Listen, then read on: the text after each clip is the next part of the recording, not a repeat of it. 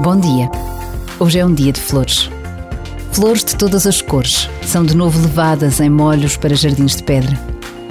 A tradição tão portuguesa de celebrar a vida de todos os que já partiram, aqueles a quem chamamos os fiéis defuntos, torna este dia mais belo, mais familiar, mais cristão.